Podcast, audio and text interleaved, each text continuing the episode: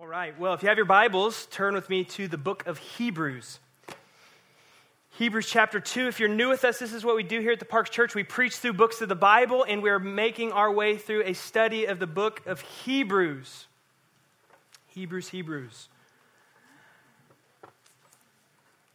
This is no small feat. Hebrews is a very rich, deep book, and today is going to be no different. And so, um, hold on. I'm going to go through a lot of content in uh, Hebrews 2, verses 10 through the end of it, which is verse 18. So if you would, stand with me to honor God's word, and we'll read it together. If you don't have your copy of God's word, it'll be on the screen behind me. So let me read Hebrews 2:10 for us. For it was fitting that he, for whom and by whom all things exist, in bringing many sons to glory, should make the founder of their salvation perfect through suffering. For he who sanctifies and those who are sanctified all have one source. That is why he is not ashamed to call them brothers, saying, I will tell you tell of your name to my brothers. In the midst of the congregation, I will sing your praise. And again, I will put my trust in him. And again, behold, I and the children God has given me. Since therefore the children share in flesh and blood, he himself likewise partook of the same things, that through death he might destroy the one who has the power of death, that is, the devil, and deliver all those who through fear of death were subject to lifelong slavery. Verse 16 For surely it is not angels that he helps, but he helps the offspring of Abraham. Therefore, he had to be made like his brothers in every respect, so that he might become a merciful and faithful high priest in the service of God to make propitiation for the sins of the people. For because he himself has suffered when tempted, he is able to help those who are being tempted. This is the word of the Lord. You can be seated. So, in these texts in Hebrews and in most texts throughout the scriptures, what comes to mind when you read your Bible or when we find ourselves in a setting like this, listening to the sermon, are probably questions. And so sometimes I like to lay those questions before you to get at the heart of what the author of Hebrews is trying to answer or convey, one to his primary audience and then also to us through uh, the Word of God. And, and the question here in Hebrews 10 through, uh, 2, 10 through 18 is this why? You can put that question up for me. Why did Jesus become a man and die? Why?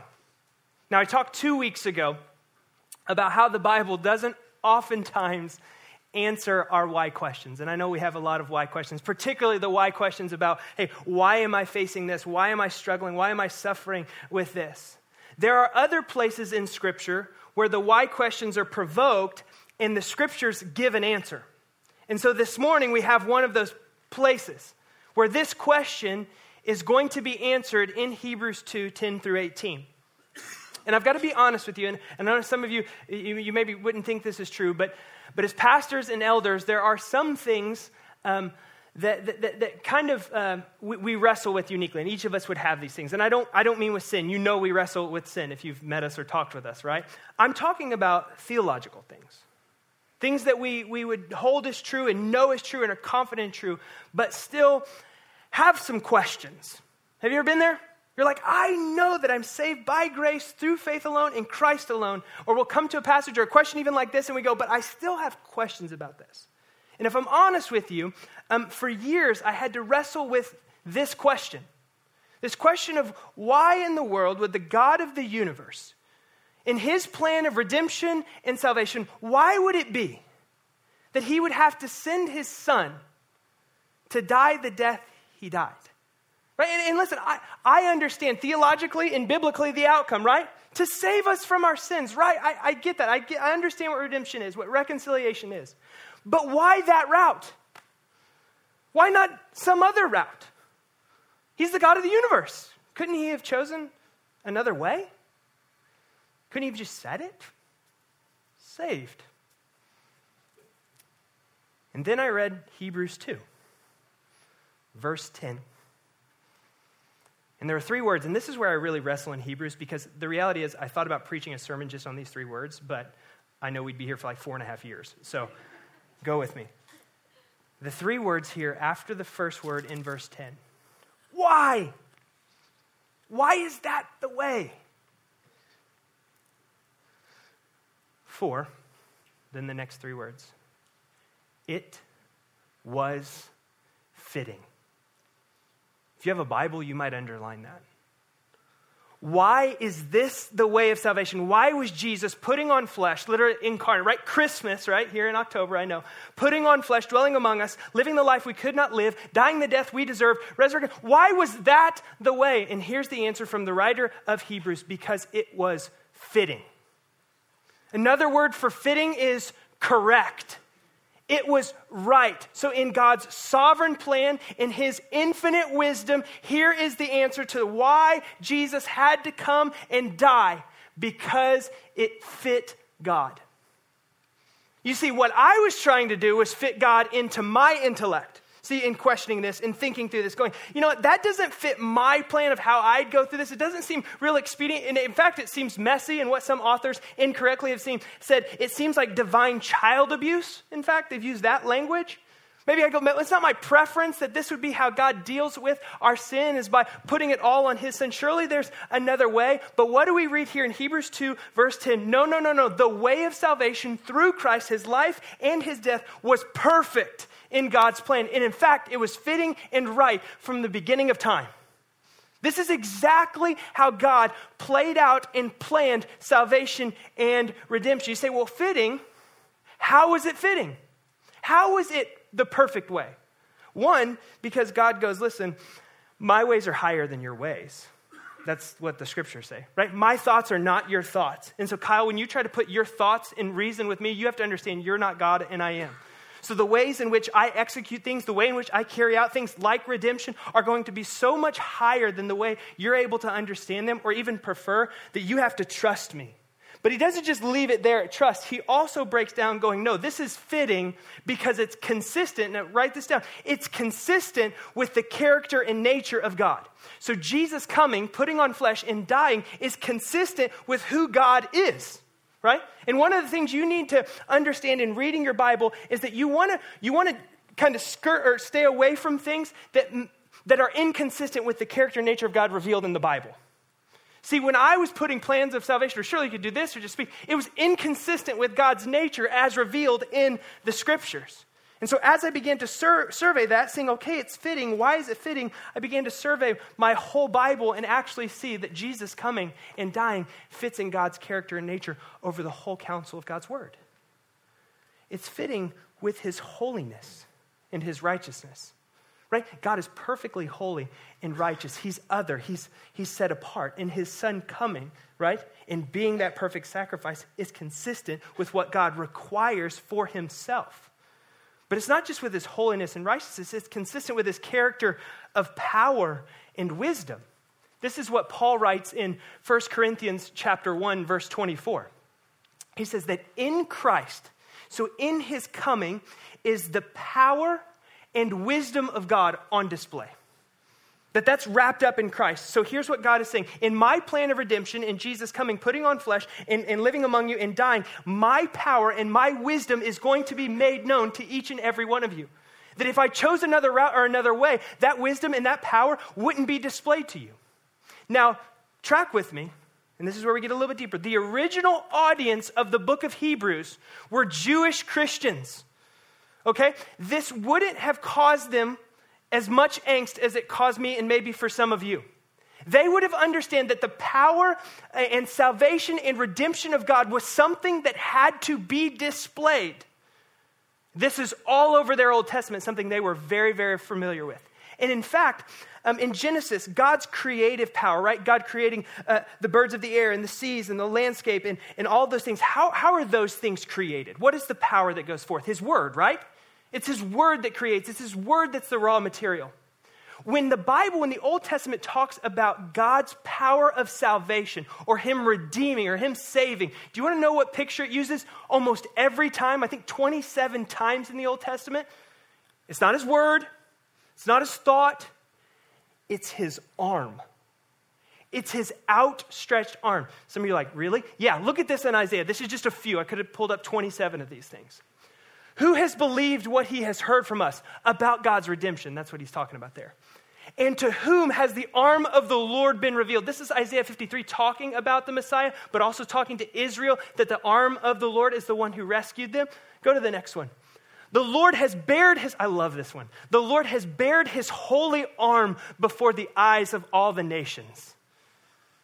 It's a, a common uh, phrase right now is, is about like, it's, it's, a, it's a good phrase, about like God flexing, like God really showing up or flexing. That's what this kind of captures, is that he bears his holy arm for all nations. To see what? To see his strength in his redemption. And all the ends of the earth shall see the salvation of our God. Did you see that? How him bearing his arm to all nations shows the nations what? That salvation belongs to God. Now, this next one is from Exodus 6. Now, this is talking about Moses and the people of God being delivered from Egypt. Look how the language is used here. Say, therefore, to the people, Moses, I am the Lord, and I will bring you out from under the burdens of the Egyptians, and I will deliver you from slavery to them, and I will redeem you with an outstretched arm and with great acts of judgment. Always, always, always in your Bible, when you see the arm of God, it has to do with salvation. Literally, it talks about hanging, God hanging the stars. It says that he does that with his fingers. Right? It's like he just goes like this and throws them all up there. But when it comes to salvation and redeeming a people, here's what we know about our God He shows up with his arm. You say, Kyle, that's great. That's the Old Testament. Luke chapter 1, the Christmas story. Mary the mother of Jesus. You, you remember that Mary's song, the Magnificat, right? Look at it in verse 51. Look at, look at the leading line from Mary, who has Jesus, the Messiah. He has shown strength with his what? Arm. Read it, right? It's up there. Arm. He has scattered the proud in the thoughts of their hearts. He has brought down the mighty from their thrones and exalted those of humble estate. He has filled the hungry with good things, and the rich he has sent away empty. He has helped his servant Israel in remembrance of his mercy. He has spoke to our fathers, to Abraham, to his offspring forever. That is Mary singing about the salvation within her that is Christ. And what is the lead line there? That God has shown his strength by revealing what? His arm. Now, it is not by accident that the scriptures would say this Messiah, this one who was sovereignly placed to come and die for us, that his what would be stretched out on a cross? His arms. Listen, this is the way because it's the way that the power and love and grace and holiness and righteousness of our God is on full display. So it's fitting, it's right, it's perfect. Now, it's not just fitting because of what it accomplishes. But verse 10 goes on to say it's fitting because let's, let's read it. For it was fitting that he, for whom and by whom all things exist, that's Genesis language, right? He's always been Jesus, in bringing many sons to glory, should make the founder of their salvation perfect through suffering. Okay? So we're talking about the cross there. We're talking about his life being marked with suffering. What did that bring about? That came about perfect through suffering. Now, the phrase right before that, he should make him the founder of their salvation. Some of your translations say pioneer, which is a really good word. Another word there, leader. Jesus is the one, the trailblazer, the pioneer, the leader of our salvation.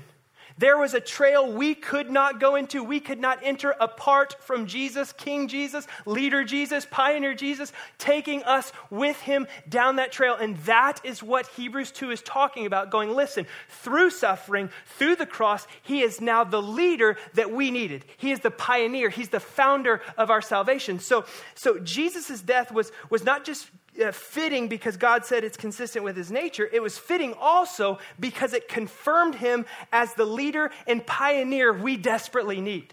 You see that?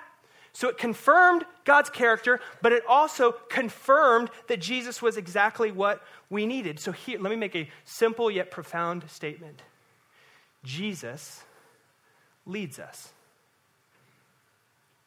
Every bit of us. Our church, our lives, every, every facet, every fiber, Jesus leads us. That's what Hebrews 2 just announced. Why do we talk about Jesus more than anything else? Because he matters more than anything else. Apart from him, we have nothing. Apart from him, we have a trail ahead of us that we can't charter. But with Jesus, what we just saw from here in Hebrews 2 is like, no, listen, I'm the founder, I'm the leader, I'm the pioneer. We're going together. Where are we going, Jesus? Glad you asked. Hebrews 2. I know we're kind of going backwards here. Back behind founder of their salvations. What does it say? He's bringing many sons and daughters to what?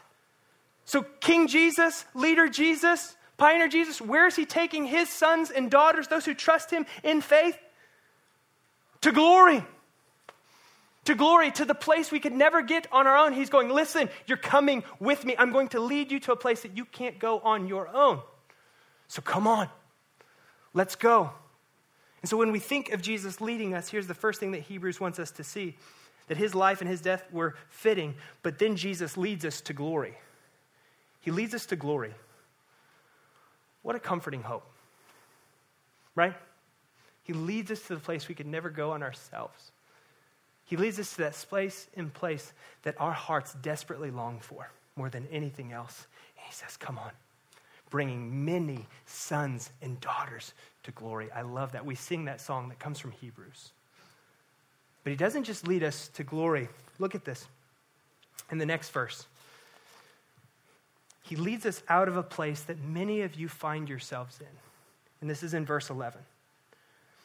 He says, For he who sanctifies and those who are sanctified, that's us as believers, all have one source.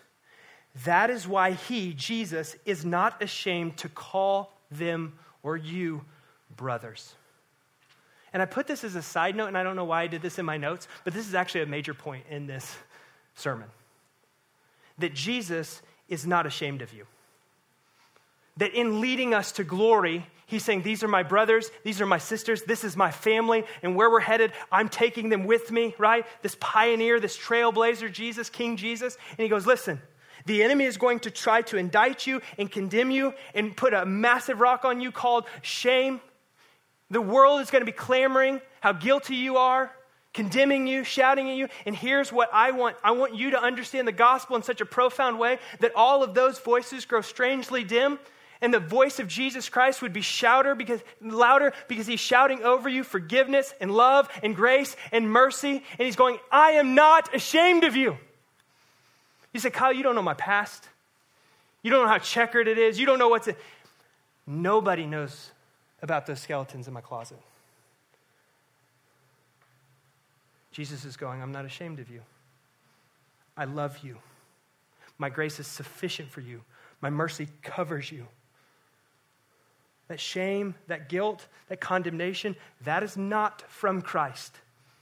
That is from Satan. Listen, the, our enemy speaks one language, and it's lies.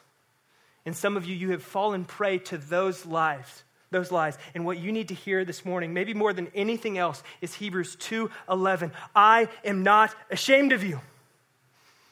It's not like Jesus is going, Yeah, this is my family, this is my family. Oh, you did that?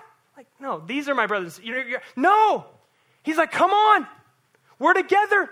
I'm the leader. And you know why he can say that? Because it's not on your record or my record that we stand before God. It's not on your record or my record that we get to glory. It's on his record. So, in Jesus denying you or being ashamed of you who trust in him would be like him denying himself. And let me tell you, God does not deny God. Jesus is not denying his record. He knows it quite well. And he's going, Listen, I will stand with you in all of heaven and say, These are my brothers and sisters. This is my family. I'm not ashamed. I'm not ashamed of them because my record covers them. I paid the price. I suffered. I died. I did exactly what was befitting to God the Father to satisfy his wrath. And so he, he leads us to glory. He leads us out of shame, right? I'm not ashamed of you. And the third thing is this that he leads us he leads us out of slavery. And this is verses 14 uh, through 16. And I'm not going to spend a lot of time here, um, but I, I want to look at it. Because the author here in Hebrews brings up something that plagues us all. And this is, some of you jump to sin right there. Don't go there quite yet. This is death. What he talks about here in this text in verse 14 through 16 is death. And Jesus goes, Here's what I'm going to do I'm going to conquer death by death. That's what he says here in Hebrews chapter 2, uh, verses uh, 14 and 15. He says, The same things that through the death he might destroy the one who has the power of death, that is, the devil, and deliver all those who fear, who through fear of death were subject to lifelong slavery. All of us have this impending thing that hangs over our lives known as death, right? It's, it's something that, if you're honest, if we're honest when we talk about it, it causes um, angst and anxiety. But I love what Richard Phillips says about death that death is not merely an event that awaits us, but it's a power that rules us. And here's what our Savior does is he steps into that and he goes, "Listen, death is real. Death is something that has happened to humanity because of sin. But I'm going to step into death and defeat death by death and thus free you from that slavery.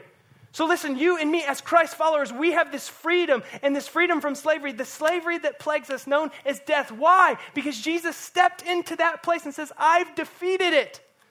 I've done away with death in my death.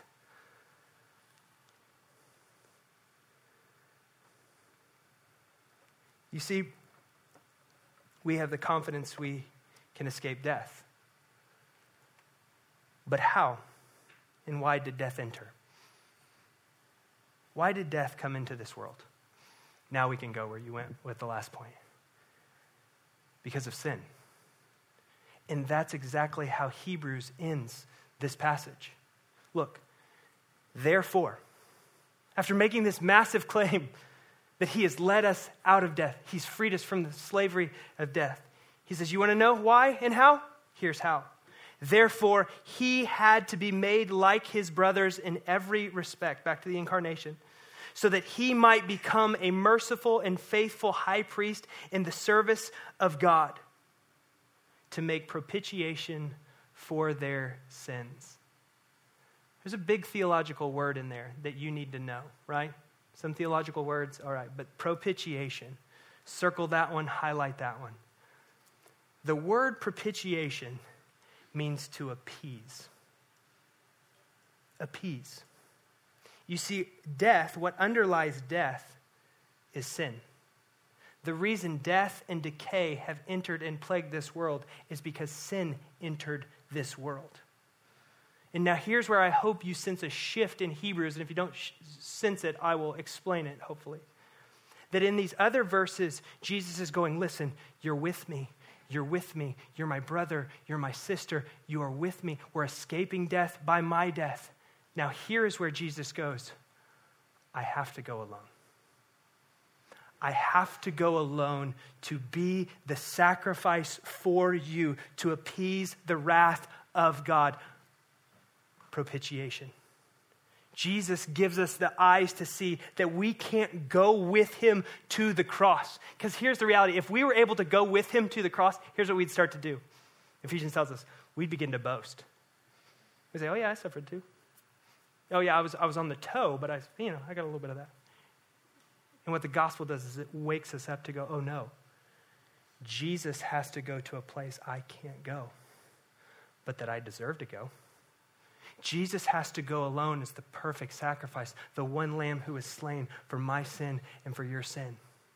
And you see, the original readers of this, these Jewish Christians, they would have read that word propitiation, and something would have struck them differently than it strikes you and me. You want to know the word propitiation in the Greek is the exact, and this is, like, this is in Greek. I want you to get this. Is the same word mercy seat from your Old Testament. And if you know anything about the Old Testament, you know it was a system with the temple and with sacrifices. And in the temple, there was this center place called the Holy of Holies, and there was only one person who could enter into it, and that was the high priest. And he went in there once a year, and you know what he did over the mercy seat? Was he sprinkled blood, a sacrifice of goats and bulls, right?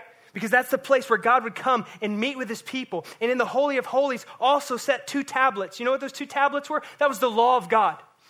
And so, if God shows up without a sacrifice, a blood sacrifice, guess what? He comes down and he sees lawbreakers. He sees people who are sin, in their sin, dead in their sin, and his righteousness and his wrath has to be poured out on them. Has to. And so that's why yearly a high priest would go in there because the presence of God would fall and he wouldn't see lawbreakers, but he'd see blood, he'd see a sacrifice. And so here's what Hebrews is telling us. Yeah, there's some light bulbs going off for some of you right now. Jesus is the great high priest It says, the faithful, the merciful, the gracious high priest who walks into that most holy place, the Holy of Holies. And it says that he is our propitiation. He is the new, the perfect mercy seat. And he says, listen, all of God's wrath, due them, is going to be poured out on me. And listen, that's a seat that only Jesus could fill. Only he could go in that place. And the way of salvation had to come through sacrifice and blood. And Jesus coming and living and dying. It was fitting. It was right. It's what we needed and what God required for his glory. And so, fittingly, we're going to take communion this morning. We're going to take the body and the blood of Jesus Christ. And I hope for some of you that hearing Hebrews 2, maybe you've walked with Jesus for 50 or 60 years, that this has struck you differently in the profound depth of what Jesus did for you.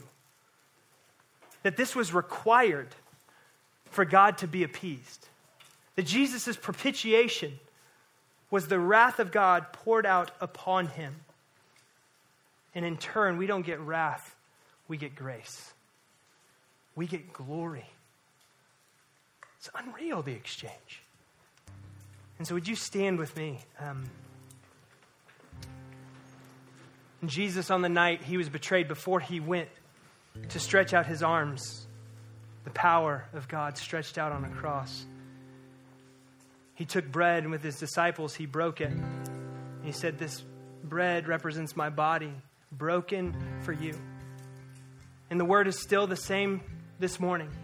This represents the broken body of Jesus for you and me, broken so that we might be made whole. And Father, thank you. Thank you for your Son, God, who lived the life we could not live, died the death we deserved, but rose victoriously over death, hell, and the grave. Lord, announcing our victory, announcing His victory. So, Lord, I pray that you would help us to see that every square inch of our lives, God, is important because you've redeemed every square inch of our lives.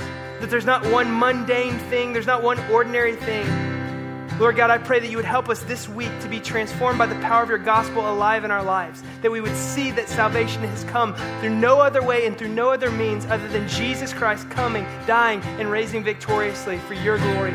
So, Father, I pray that that would capture us as a community of faith, that would capture us individually for your glory. In Jesus' name I pray.